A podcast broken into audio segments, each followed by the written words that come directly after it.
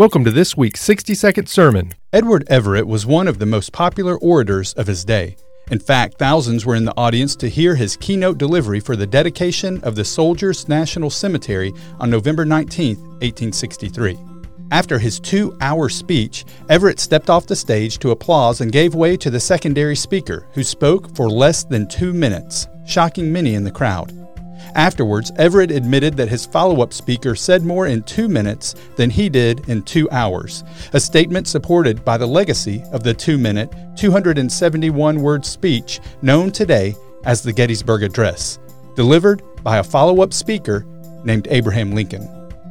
In exhorting the church in Corinth, as well as Christians today, Paul tells us to be imitators of him as he is of Christ. Develop relationships with others and make someone's day better in the name of Jesus. And, when needed and with discretion, use words that support your actions. We hope you've enjoyed this week's sixty-second sermon.